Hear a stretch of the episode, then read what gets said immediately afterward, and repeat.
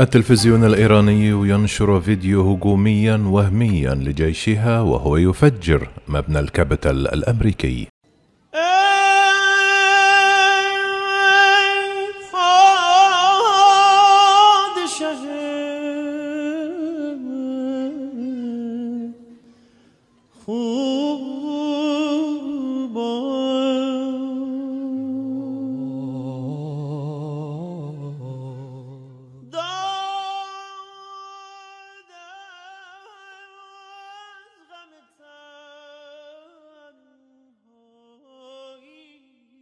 وسط استمرار المحادثات بشأن إحياء اتفاق نووي بين واشنطن وطهران نشرت إيران مقطع فيديو يصور هجوما وهميا لجيشها وهو يفجر مبنى الكابيتال الأمريكي.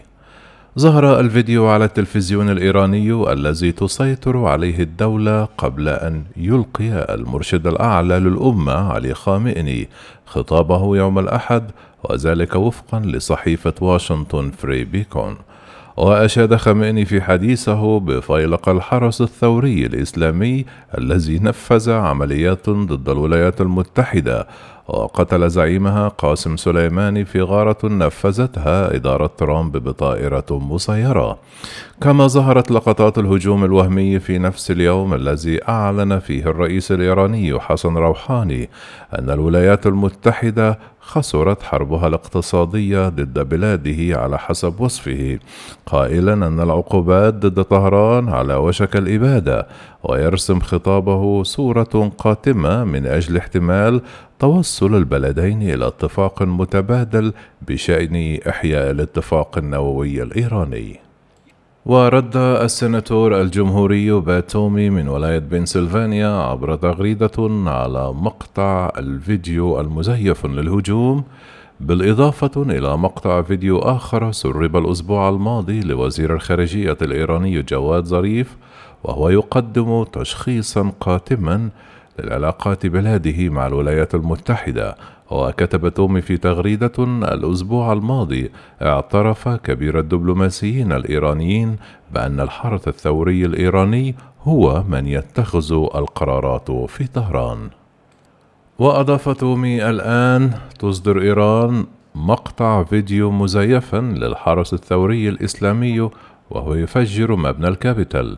يجب أن تكون أولوية الرئيس جو بايدن هي عدم ضمان قدرة إيران على تنفيذ مثل هذا الهجوم وليس الاستسلام عن طريق رفع العقوبات.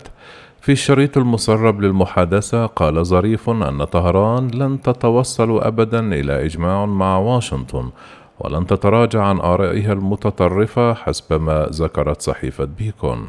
وقال جواد ظريف في الشريط الذي حصلت عليه بيكون حصريا أعتقد أن إيران والولايات المتحدة لن يكونا صديقين أبدا ما دامت الجمهورية الإسلامية تحافظ على هويتها.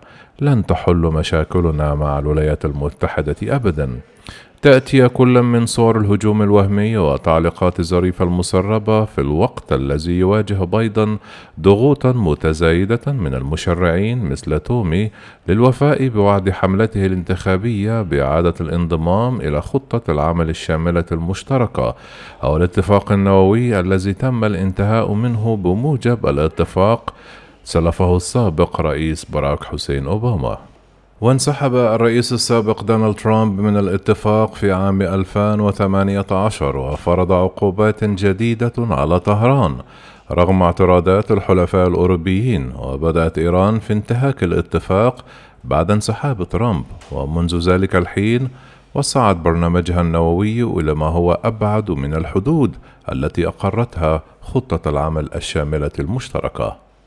والآن يتفاوض المسؤولون الإيرانيون والأمريكيون بشكل غير مباشر بشأن شروط خطة العمل الشاملة المشتركة التي تم إحياؤها. وكانت العقوبات نقطة محورية في هذه المحادثات.